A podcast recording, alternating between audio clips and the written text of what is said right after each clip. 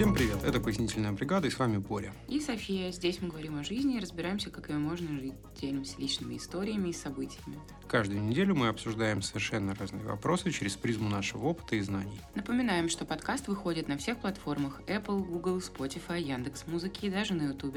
Ставьте лайки, подписывайтесь на наш телеграм-канал и пишите ваши впечатления. Мы всегда очень рады обратной связи. А если вам нравится то, что мы делаем, поддержать подкаст можно по ссылкам в описании или репостом в ваших социальных сетях. Ну что ж, сегодня мы говорим о попытке военного переворота в России. Поехали!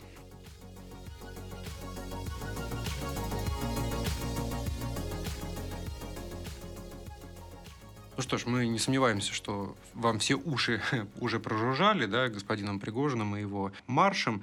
Вот. Э, тем не менее, мы тоже, так сказать, по поучаствуем в этом празднике жизни. И сначала бегло пробежимся, устроим ликбез для тех, кто в танке. Вот. И постараемся все-таки сакцентировать внимание на том, что действительно важно, а не на скандалах, интригах и расследованиях. Итак, для тех, кто совершенно не в курсе, что случилось. Короткий ликбез. Есть такой джентльмен удачи, Пригожин, он же дядя Женя, он же повар Путина. И, собственно, чем он знаменит? Бывший уголовник, владелец заводов и пароходов, король госзаказов. Известен тем, что владел и владеет компанией Concord Service, которая занималась поставками питания и пищевого оборудования для большинства государственных учреждений страны. Также у него есть пиар-агентство «Реофан», также известное как Фабрика троллей. Собственно, да, вот э, эти вот все ребята, которые пишут однотипные сообщения под... Типа э, кремли-боты. Э, да-да-да, вот это вот они. Вот это вот они. И, конечно же, теперь он знаменит э, частной военной компанией «Вагнер». Ну как теперь уже давно? Ну, он давно знаменит, а для большинства вот теперь, я думаю. А. Там, даже у нас обнаружились друзья, которые спросили, а что говорит, так можно было в России? Это же, говорит, запрещено. Ну, есть россияне, да, которые внезапно обнаружили, что в России есть частная военная компания. Итак, э, Вагнер – это не единственная частная военная компания в мире. Например, в США есть всемирно известная компания Blackwater.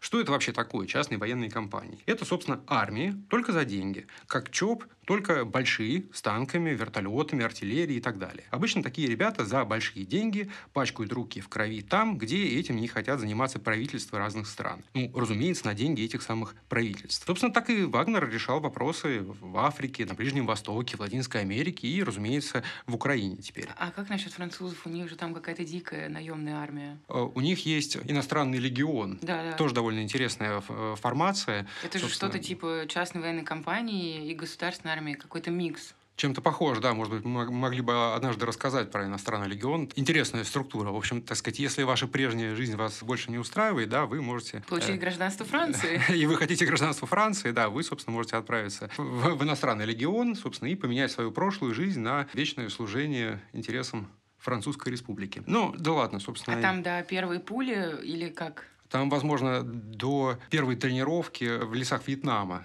Знаешь, ага. там довольно жесткие тренировки. А там есть... на пенсию не уходят? Там уходит на пенсию, там получает французский паспорт, но все Если это, доживешь. Все это дело, да, нужно, нужно отработать. То есть там, знаешь... Не, ну, можно было бы релакантам предложить какие-нибудь. То есть в нормальных странах обычно есть армия, там, да, то есть там, обучение какое-то. Когда это иностранный легион Франции, то есть тебя прям сразу сбрасывают с вертолетов в каких-нибудь джунглях, да, у тебя есть там, не знаю, цель добраться из точки А в э, точку Б в джунглях без компаса, вот тебе там условно автомат и все. Короче, с корабля на бал. Ну да, кто, кто добрался, того взяли взяли, дальше будут обучать. Кто, кто не добрался, так сказать, ну, и не больно-то и хотелось. Помер, никто о тебе и так ничего не знает. Там же, так сказать, обычно люди меняют прошлую жизнь на новую. Исчезают. Да. А вот это вот чистилище посередине, оно вне правового поля. Итак, возвращаясь, собственно, к нашим баранам. Э, на протяжении всей военной кампании в Украине Пригожин конфликтовал с Министерством обороны. То снарядов, собственно, не хватало, то критиковал методы проведения поступали также сообщения о небольших стачках, да, то есть боевых столкновениях Вагнера и федеральных войск. Обычно это были какие-то мелочи, там кто-то что-то минировал, пути отхода. Ну, еще важно сказать, на самом деле, что Пригожин очень много говорил о таких проблемах, которые типа общественность тревожили, всяких матерей и родственников мобилизованных. И он вроде как, как глаз народа такой, вот, вы, Министерство обороны. Такой там, рубил правду матку. Бабы страдают, какого черта? Давно зрел этот фурункул, да, и вот, собственно, в пятницу прыщ прорвался. Пригожин заявил, что что Министерство обороны нанесло удар по его тыловым структурам и отправился с маршем справедливости, как он это назвал, на Москву разбираться с беспределом. Там было какое-то стрёмное видео из каких-то лесов непонятных, возможно, даже из тех самых французских, вьетнамских. Где кто-то бежал, Где кто-то бежал, видно, и типа, пацаны, пацаны, вы где, пацаны? Ну, в общем, да, сомнительное видео.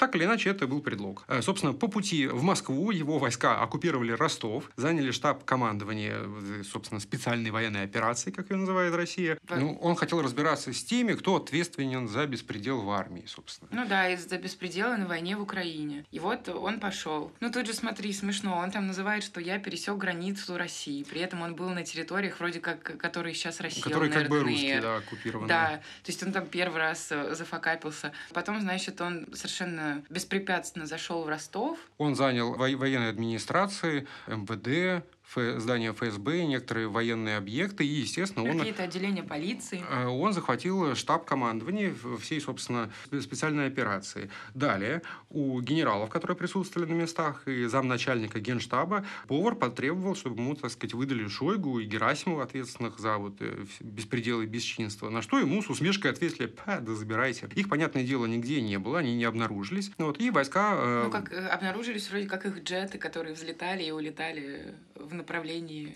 Вот про генералов не знаю, а про чиновников точно. Но это мы потом скажем. Собственно, войска Вагнера отправились далее на Москву, захватывая по пути военные объекты в Воронеже, Липецке и так далее. И вступали в редкие бои столкновения с федеральными войсками. В СМИ сообщается об уничтожении по разным оценкам от 8 там, вертолетов и как минимум одного самолета. Какого-то серьезного сопротивления ребята не встретили. Собственно, Москва и прочие города объявили режим КТО, контртеррористической операции. По тревоге подняли всю королевскую рать, ФСБ, полицию, Росгвардию. Естественно, ФСБ сразу завело уголовное дело на господина Пригожина. И тут же стали из ВКонтакте и всяких вот этих странных соцсетей удалять видео Пригожина. В Wildberries стали убира... удалять его символику, то есть бороться Товары, они... символики, У них да. такая, в общем, э, как сказать... Плакаты начали снимать. Интернет-борьба началась. Э, плака... Плакаты типа, На улицах они, им возразить было нечем, поэтому они решили бороться с ним в телеге и ВКонтакте. И, естественно, обыски во всех офисах Вагнера, изъятие серверов. Там. Что, что далее? Э, федеральные трассы, естественно, начали э, перекрывать, перекапывать, перегораживали их строительной техникой, там, грузовиками. В общем, ждали важных гостей. Естественно, как себя повела вся королевская власть?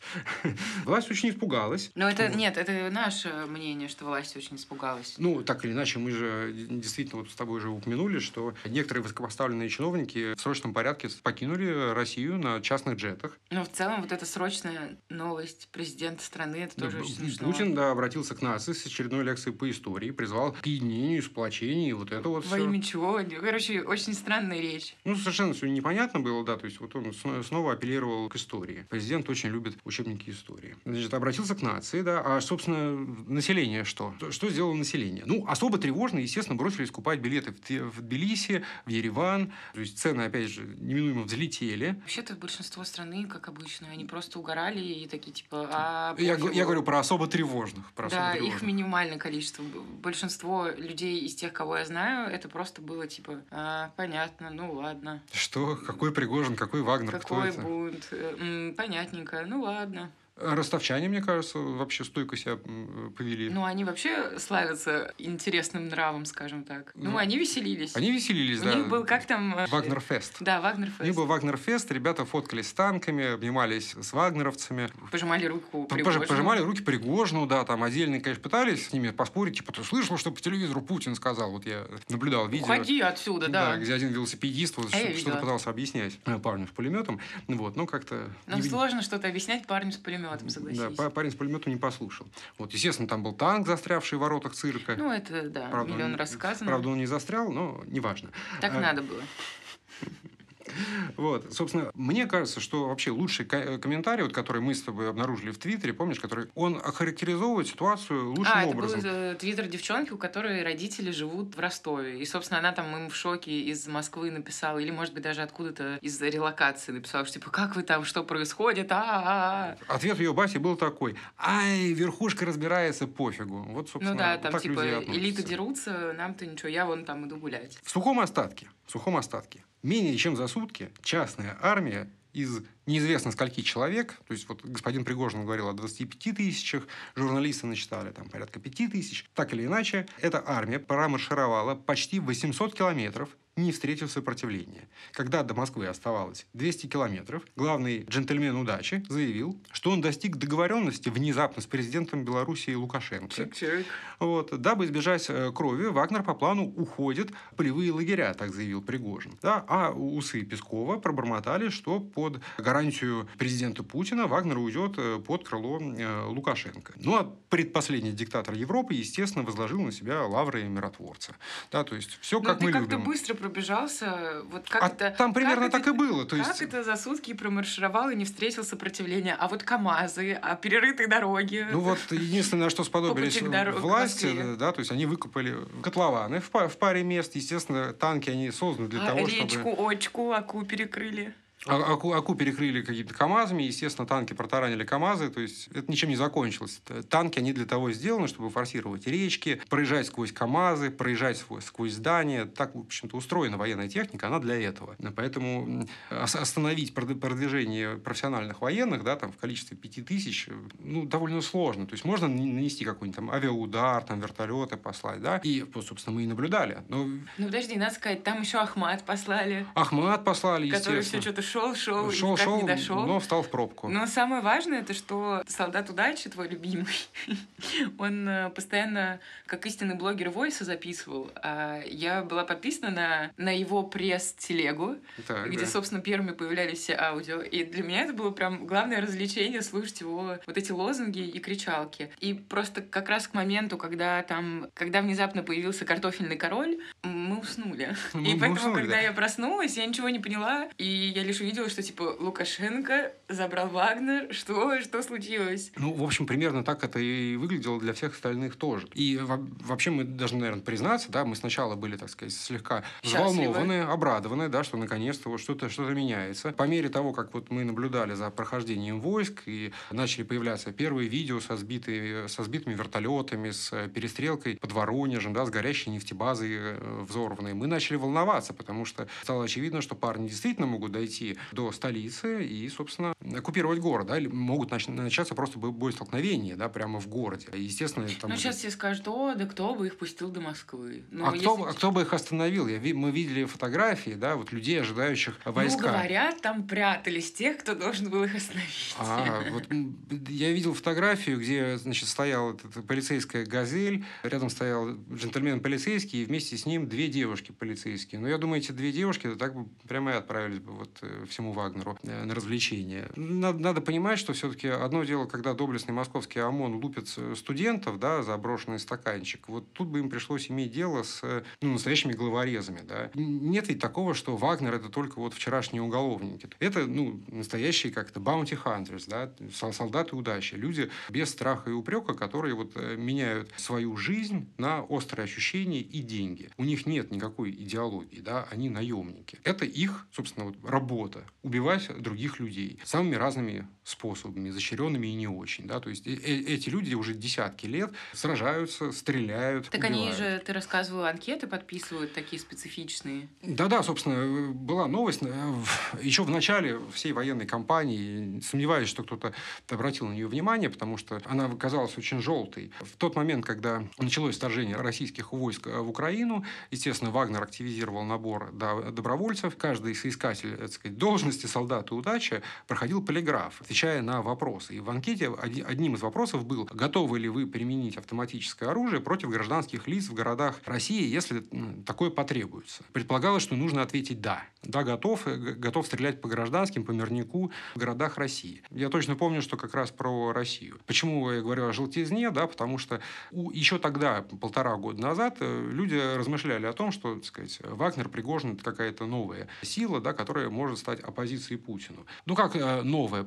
Политические амбиции новые, да. Короче, кто-то возлагал на него надежды. Ну, новость му- мусолилась, да, в таком, конте- в, в таком контексте, что это, собственно, вот, возможно, новый соискатель вот, президентского кресла в России. Так что же это было в итоге? Что же это было? Гипо... Гипотез довольно много. Поначалу, вот, собственно, нам всем казалось, что у господина Пригожина есть политические амбиции, но поскольку этот кризис так легко и быстро разрешился, очевидно, дело было не в амбиции. Основная версия... Я думаю, что нам просто всем хотелось, чтобы у него были политические амбиции, мы принимали действительно за желаемое или наоборот, там желаемое за действительное, и в общем... Есть такое, но сейчас, скорее всего, консенсус звучит так. Пару недель назад или три недели назад президент Путин сообщил, что это как-то неправильно, что вот, это, вот эти частные военные компании, они находятся как-то вне правового поля, и неплохо было бы как-то их интегрировать в структуры Министерства обороны. Первым делом контракты с Минобороны подписал э, отряд Ахмат, да, а вот, собственно, господин Пригожин э, пытался как-то от этого дела откреститься, увильнуть. Вот. Собственно, почему? Потому что иначе тогда власть, влияние и деньги от него перенаправились бы к Министерству обороны. А зачем человеку терять, так сказать, 25 тысяч преданных бойцов профессиональных, да, которые, как мы теперь видим, являются реальной силой, да, которые способны за один день промаршировать тысячу километров да, и оккупировать ключевые города. Никто, конечно, терять такую власть и влияние, деньги не хочет. Отсюда делаются выводы, что основная причина, причина да, это попытка забрать, собственно, Вагнера из, из подчинения э, Пригожину. Собственно, на ней, наверное, и логично было бы остановиться. Но, опять же, мне кажется, это не самое важное во всей этой истории, это... разбираться, кто чего хотел. Нет, главное, что никто никогда не узнает правду. Она где-то там останется в кулуарах. Поэтому давайте э, как-то поближе к земле поговорим о простых смертных, э, о том, что, что это вообще значит для простых смертных. Ну, значит, в первую очередь, что вообще вся эта история показала? Ну, первое, народу абсолютно наплевать. Вот, вот вообще. Вот это вот единение, к которому призывал президент. Единение, к которому призывал Пригожин. Он же тоже призывал э, и за себя объединиться. Ну, в некотором роде, да, он же предлагал, э, так сказать, армии перейти на его сторону, да, да вместе с ним Будем наказывать. с ним да. в этом марше. Да, наказывать беспредельщиков, вот, собственно, поскольку никто, никто никому не присоединился. Простым людям совершенно до фени. Они как занимались своими делами и своей жизнью, так и занимаются. Мне кажется, одна из лучших иллюстраций – это дворник ростовский, да, который подметает улицы. То есть, они на улицах уже стоят танки, их уже заняли бойцы с пулеметами, да, а вот человек продолжает мести улицу, у него есть свое да, важное дело. Тот, который на аккордеоне играет. Вот тоже, тоже, хороший, тоже хороший пример. Вот. Ну, у него был Вагнер Фест, да, а вот мне кажется, дворник, он особенно специальный, просто потому что он именно вот работает. Делает свою работу. Дел, делает свою работу, да, и совершенно ему не важно, ни войска, ни танк, да, то есть я бы не удивился, если бы он просил танкиста отъехать в стороночку, да, чтобы ему было удобнее улицу подметать. Товарищ солдат, не мешайте проходу граждан, да, то есть вот в таком аспекте. Ну, Путин и власть испугались. Очень испугались, на все деньги испугались.